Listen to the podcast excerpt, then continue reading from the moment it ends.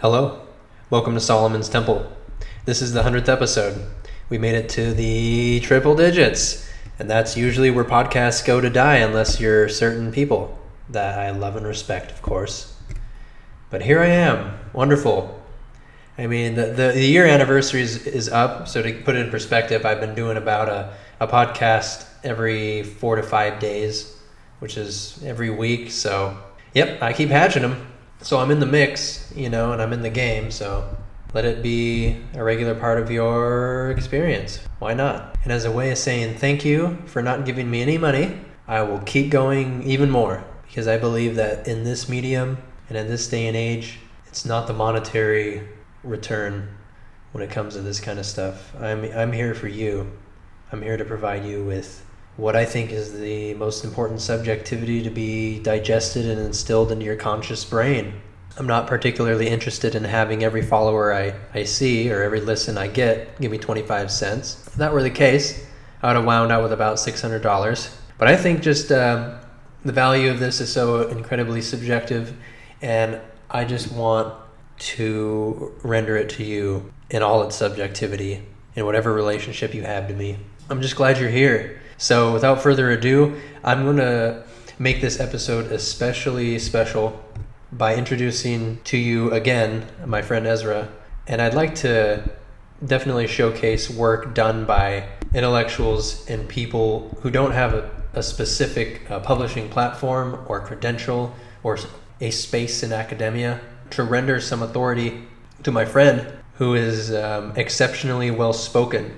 And I'm going to recite his paper, Extinction Burst, Hypergamous Instinct, and Inevitable Conflict. And this is intensely pervasive and a cultural analysis and critique. And it should be read by just about everyone. In a sense, I believe this paper should be published and disseminated across many platforms and academic spaces. So without further introduction, I'm going to begin.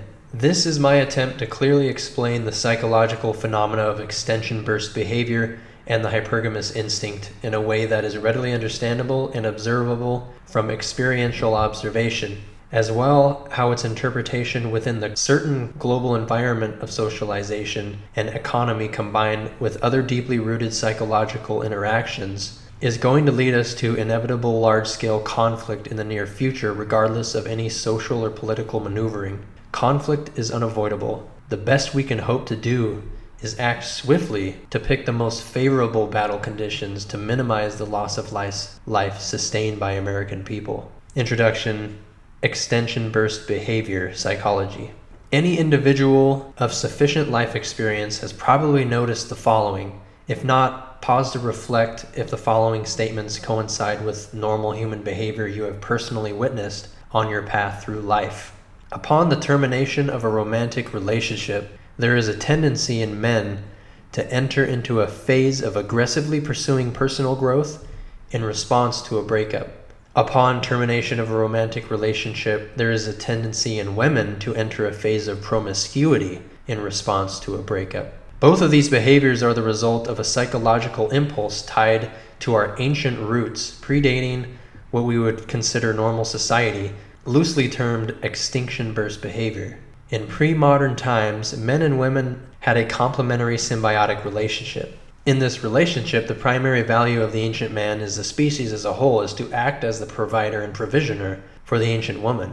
The primary value of the ancient woman is to carry a child to term, or her sexuality.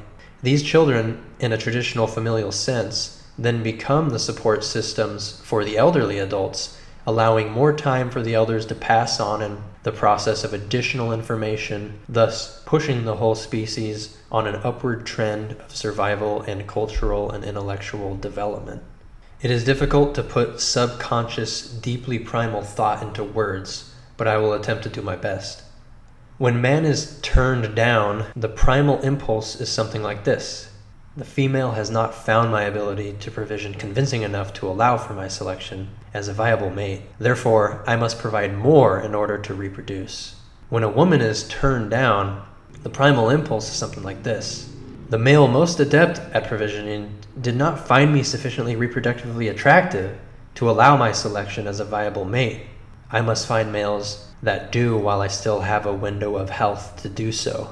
The main thing to note is that this is observable behavior, and it is deeply rooted in our ancient ancestry, which has been with us much longer than the conventions of the modern era. I want to also note, we are not talking all men or all women. We are simply speaking about ancient impulses. These impulses can be consciously overcome, but only if one is conscious of the impulses or originating within oneself, and even when it can be quite difficult. Keep these basic observable primal impulses in mind as we continue our explanation. New heading, the hypergamous instinct psychology. The second primal instinct we have to make ourselves aware of in order to fully understand the true scope of the conflict headed our way is what is known as the hypergamous instinct. That is, the instinct in women to selectivate based on their ability to provision. The reason for this is simple. A pre-modern era, when a female woman gets pregnant, there is a significant amount of time where she will be unable to effectively provide for herself and the child in the wilderness environment. Later trimesters and after birth until child reaches the age where they are self-ambulatory. This is why she must, in pre-modern times, invest her time and attention in a mate with the ability not to only produce, but to be able to produce in excesses. Keep this instinct in females to select for provisioning in mind as we continue our explanation. Collapse of viable mating stratagems in the post-digital age and the manipulation of the hypergamous instinct by global rulers and the elite. This is section 1. Now that we have entered an age of digital economy and social media, traditional mating stratagems have completely collapsed. No longer is provisioning a function of one's ability to acquire food, shelter, or safety, but instead provisioning is accomplished through the totem of money. In the eyes of the average modern man or woman, the route to provisioning is no longer direct, but instead guarded by the accrual of money. If money is digital and tangible and infinite, or a fiat in every sense of the word, only those born into a position of economic control can benefit from such a monetary system. At this point, near complete reproductive control is effectively maintained by a small number of world elite, which is the true purpose of the monetary system. Here is how. Due to the nature of the hypergamous instinct in women, it is instinctual to seek a mate who is viewed as a superior provider. The way this is measured in the primal subconscious is by comparing the amount a potential male mate produces compared to the production of capability of the female selecting in the pre-modern era of ancient humanity. This strategy is quite sound as it translated directly to food, shelter, and production, but not anymore. Now that provisioning is represented on the totem of money, only men who make more of the money that the women are generally considered as potential mates on the instinctual level enter the digital economy and social media. Due to websites like OnlyFans, Instagram, Twitch TV, and many more, it has never been easier for a woman to simply monetize being a woman, at least during her peak attraction years, through the digital marketplace. At face value, many would consider this to be a non-issue. They might make it a moral judgment, but generally not have much reaction beyond that. This is a serious mistake, because it is the key component in the sexual enslavement of women, the physical enslavement of men, and instrumental in driving us toward the coming violent conflict. Remember that digital money, regardless of its type, dollar, ruble, or Bitcoin, all shares the feature of being intangible and infinite. By utilizing this feature in the digital realm, the global elite have effectively tricked women into press-ganging themselves en masse into sexual slavery under the illusion of empowerment. There are now bots or programs designed to do specific program tasks that connect to sites like OnlyFans, Instagram, Twitch TV, and randomly distribute random deposits of money to random women. These bots are linked to what seem to be accounts of near-infinite wealth in the form of accepted digital currency. Effectively, the average modern woman, between the digital marketplace, government programs, and other forms of artificial rewards, begin to make 3 to 4 times the amount of money as the average man by the time she reaches her peak sexuality, generally a mid to late 20s. Regardless of her career or life choices, this makes the average man effectively invisible to her on an instinctual level in terms of his potential as a desirable companion, making the only men who are instinctively desirable the ones who have more money than her, which is generally the elite and their direct conspirators who have created this system to predate upon her. If travel or communication were restricted, the effect of this phenomena would be somewhat kept in check.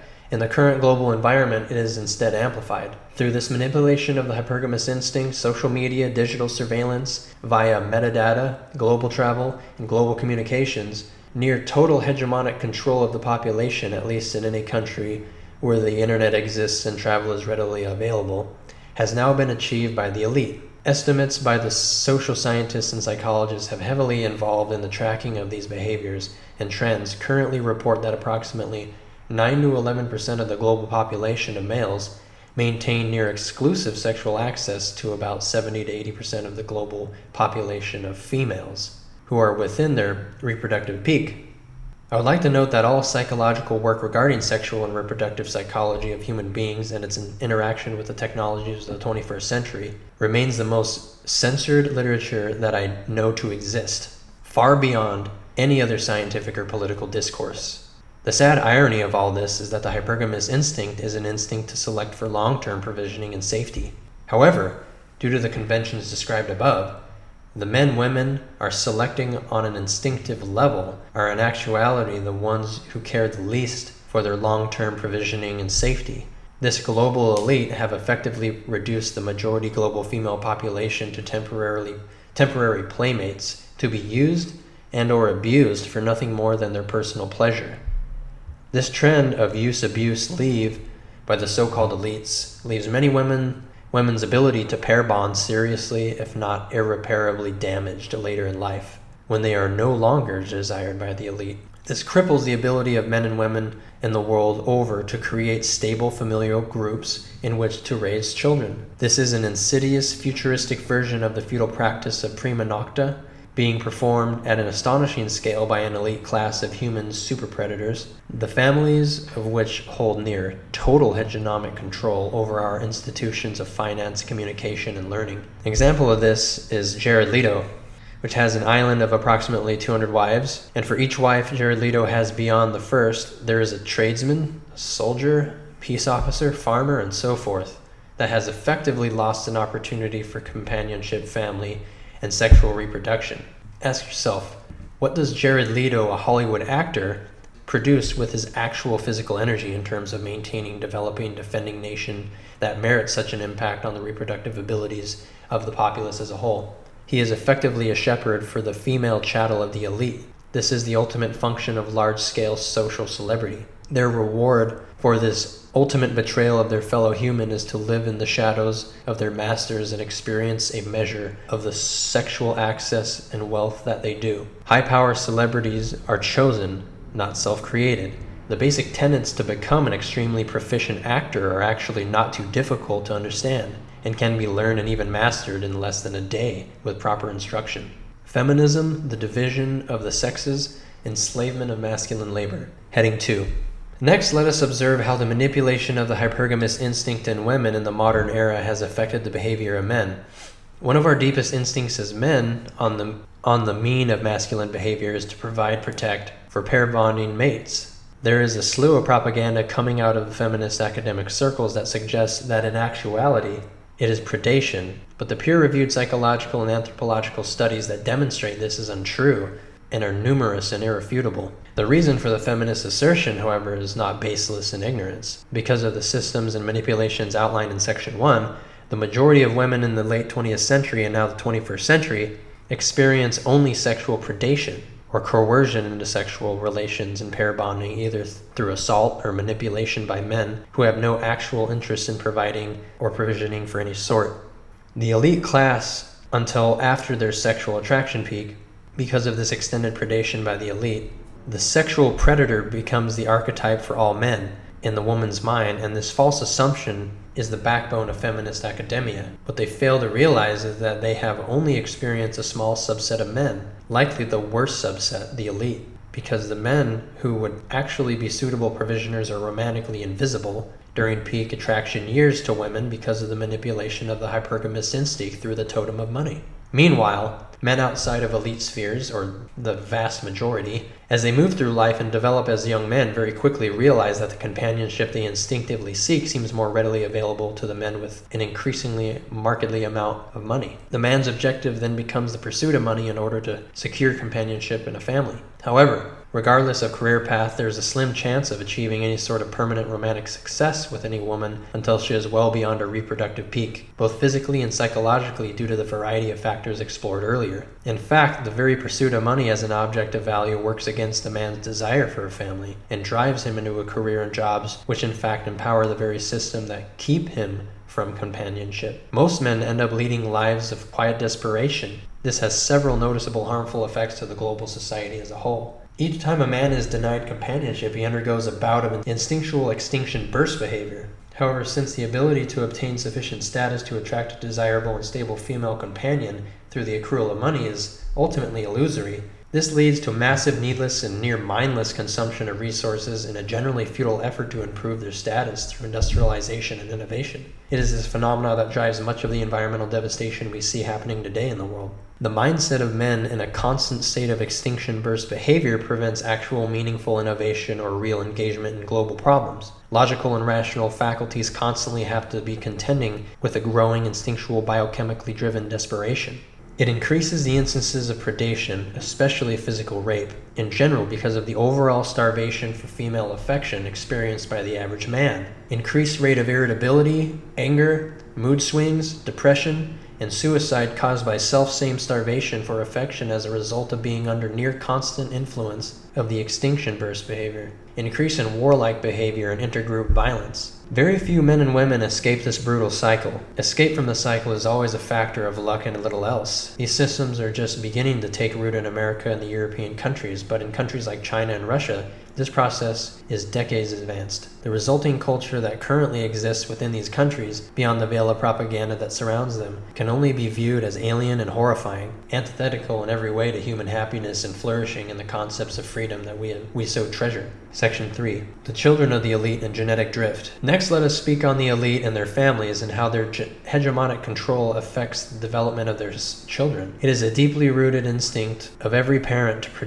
to protect their children from harm as best they can through instruction and discipline. However, among the elite, this instinct has taken a terrifying turn. Do not take their power they are now capable of as not just protecting their children from harm in any general sense, but also protecting them from disciplinary measures that would normally be instituted by the tribe as a whole. This insulation from consequence as a whole from a young age has reached such an extreme level that these children of the elite often and frequently engage in what an average person would consider deviant and sociopathic behavior, because they have been insulated from any of all consequences of these behaviors from a very young age by the status of their family. This phenomenon, combined with the maximization of social control, freedom of movement and surveillance, power, enables an extreme level of global predation on the rest of the human populace. Effectively, regardless of the crimes they commit on an individual level, like rape, murder, and torture, they remain totally immune to all persecution, correction, or discipline by the rest of the human tribe.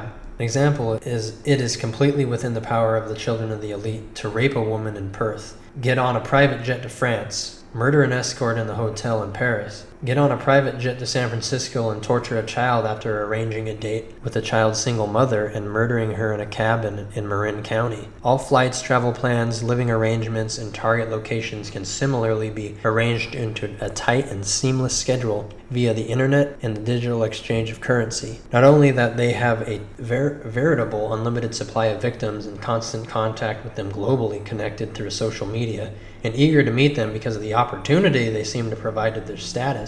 I want to point out that it's not that these children of the elite are driven to do evil for evil's sake, but that they have no conception of evil. The murder of a man or rape of a woman is no different from squeezing an orange juice or preparing a steak on an ethical level to a person raised in an ethical vacuum, devoid of discipline or correction by the tribe. It is said in many psychological circles that morality is a result of pragmatism. However, if there is no pragmatic reason to be moral, where does that leave the individual? Additionally, because of the human being's innate primal desire to seek status for purposes of attracting companionship among their own elite circles, children of the elite engage in increasingly extreme and hedonistic behaviors. This process is amplified over the generations until we as a global society reach a point where our global government, economy, systems of war, including extinction-level weaponry, and communication networks are in the hands of people who, while physically adult, have the moral and ethical reasoning of toddlers. I would contend we have already reached this point. This may sound like science fiction or too horrifying to be true, but it is simply an amplified form of the same environmental factors that lead to the horrifying excess in Caligula, or in the more recent feudal era of Louis XIV or Marie Antoinette, or infamously known as Bloody Mary. Lastly, If there is any facet of this behavior that is genetically driven, it is important to note that in our current global system, the children of the elite are being exponentially more reproductively successful on an individual level than the average person. In other words, this would mean more children are being born with a genetic tendency towards general sociopathy and a concern with personal flourishing than children being born with empathy and a concern for a general human welfare and flourishing. Amplified out over multiple generations, nothing changes. This sort of genetic drift could very easily lead to an extinction level phenomena or event. I would contend that we are on the very precipice of such an event. Section 4. Masculine awakening, economic collapse, and conflict. While these concepts may seem foreign or new to men over the age of 35 who experienced early development before the age of social media and the instant global transfer of digital currency, they are anything but foreign to men who have grown up in the current culture for which these concepts are accurately portrayed. This essay is drawn from various digital conversation spaces that exist despite the draconian censorship methods to prevent these accurate portrayals of the means of systemic abuse by the elite. Simply put, the human population has grown too large and is passing information too quickly. Moreover, vast swaths of men are realizing that the game, the ways they have been encouraged to seek companionship by the current social paradigm, is rigged, and are simply dropping out. This factor of masculine awakening and non-participation in the global system of control, more than anything else, is what is driving the current economic collapse. All other media portrayals to the contrary are simply subversive material designed to prevent the general populace from realizing the true reason. Non-participation from moderns suggests economic roles by adult working males. This would lead to the question, why aren't they participating? Which would lead them to the concepts outlined within this essay and the true malevolence of our current global master. This awakening is also what is driving our current global conflict, especially the aggression of Russia and China. In the communist countries, these systems are far advanced compared to the Western counterparts. Anyone who has been keeping an eye on the conflict in Kiev knows that rape camps have been a growing feature of the Russian invasion. The reason for this is obvious to anyone familiar with the concepts presented. This invasion, for all intents and purposes, is a cultural jailbreak by a large and growing subclass of Russian males who have finally realized the true hopelessness of their situation, where these systems are far advanced. Also, if we remember Leto Island, there is likely very few Russian women actually in Russia. If they are present, they are likely sequestered away in secret prisons or camps. More likely, a large majority have been, over the generations, effectively pimped out by the Russian state to various economic, political, and criminal interests, or kept in private facilities in international waters. The situation with China is even worse. Due to the one-child policy of Mao's China, the resulting gender imbalance is extreme. Last reports I have seen regarding this matter places the male-to-female ratio in China at approximately 7-to-1, which is actually down from the estimated ratio of 12-to-1 in the 90s. In other words, there are currently 800,000 militarized Chinese males on the borders of the western coast, and more arriving every day. These militarized males are undergoing late-stage extinction burst behavior, and the Chinese government has zero ability to alleviate this problem. If these males go to war in the West, it is effectively a win-win situation for the Chinese government and its ruling elite. This slaughter of Chinese citizens on foreign soil means little to the Chinese government, and if anything, could be considered a desirable outcome regardless of any actual success of acquiring more territory. If the American fighting forces do not awaken to the true danger of the situation, the men of America face wholesale slaughter, and the American woman not yet sequestered away by the elite class face a level of wholesale rape and abuse at a scale and level more extreme than any other in recorded human history. It is time to become more widely aware of these underlying primal functions, collector faculties, mental, physical, emotional, and social, in our operational reality, the observable factors around us and within our reach, and adopt a war footing both on a national and state scale and in our local counties. Any qualm over being perceived aggressors need to be set aside. The directed, conscious aggression against us is already well underway. Forceful and purposeful destruction of the systems arrayed against us through the elimination or destruction of known bad actors or the elite and their conspirators is necessary for the greater survival of the human race. And to cap this off, and not in written in shorthand here, is that the man Ezra who wrote this remarkable piece, I must add, so congrats on such a good piece of work. I would take strides towards publishing this in many other ways, and I'm going to promote this, of course, to the capacity that I can, which is also controlled